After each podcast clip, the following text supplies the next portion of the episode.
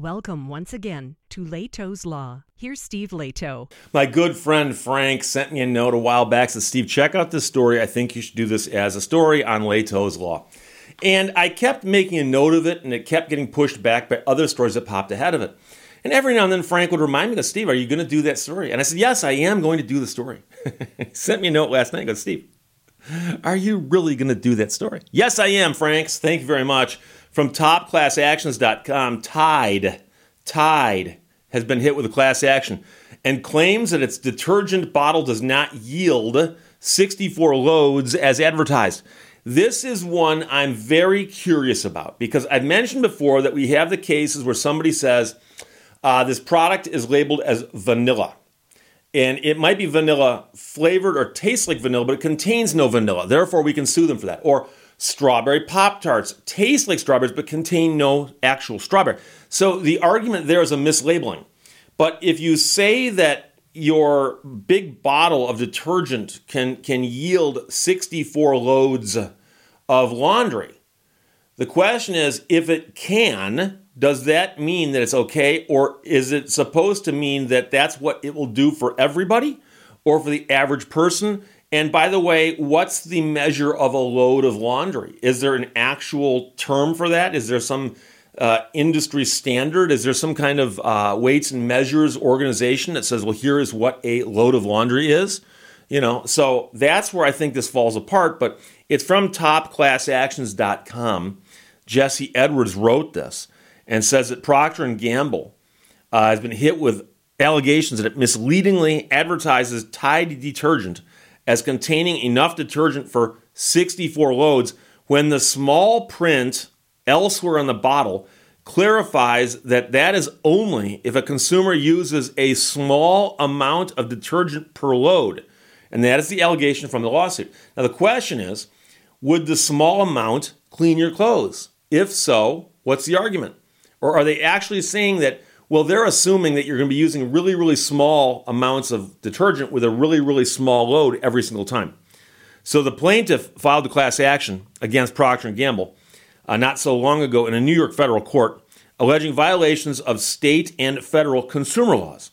According to the lawsuit, P&G manufactures and sells 2.72 liters of detergent marketed under the Tide brand, and they claim that it, that is sufficient for 64 loads of laundry. 64 loads of laundry. Okay?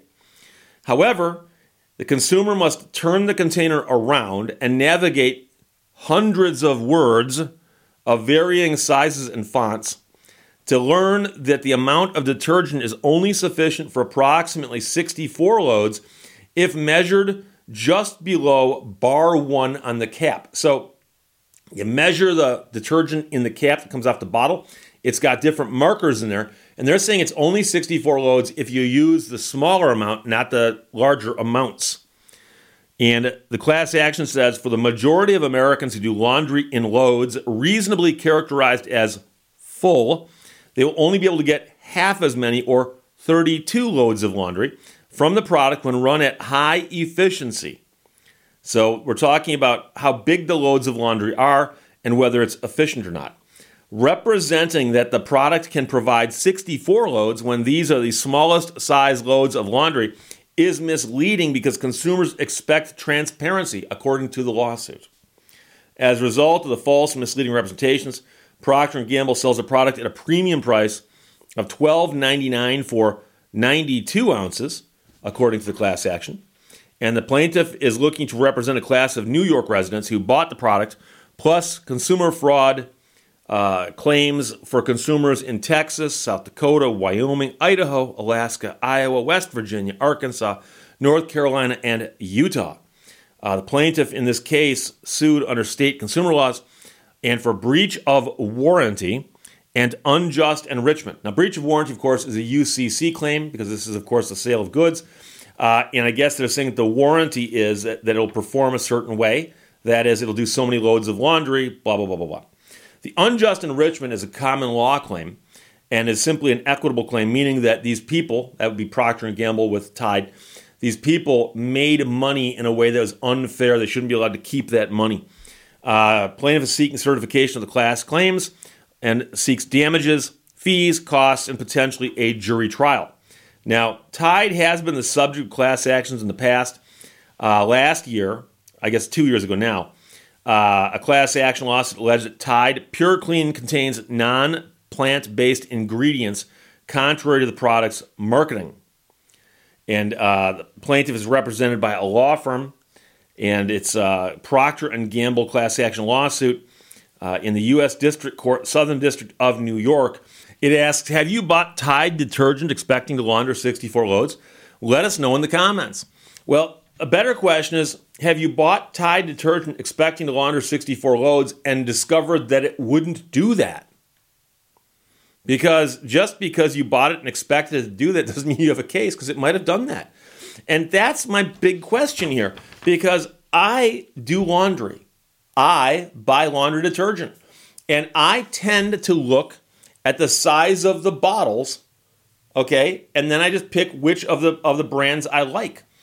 And I don't think I've ever actually looked at one and said, "Hmm, they say they can do 64 loads." But this one here, I don't think could do 64 loads. Therefore, I'm going to go. I've never done that before. I've always looked at the size of the bottles. So if the bottle is 2.72 liters and that appears to be the same size as the bottles of the competitors, I simply look at them and assume that they can all roughly do the same. Now, I do know that I've seen ads recently where they claim that some of the big brands put more water in their bottles of detergent than other people, saying in essence, theirs is watered down, ours is not. But again, I have not seen in those commercials, unless I missed it, any allegations as to what the distinction is with respect to the ratio. In other words, they water theirs down so you can only get you know one half of the loads or two thirds of the loads that you can get with ours. And so I think the average person, and again I could be wrong on this, but I think the average person simply goes, do I get the bottle that's this big, or do I get the bottle that's this big? Because often they have a couple different sizes.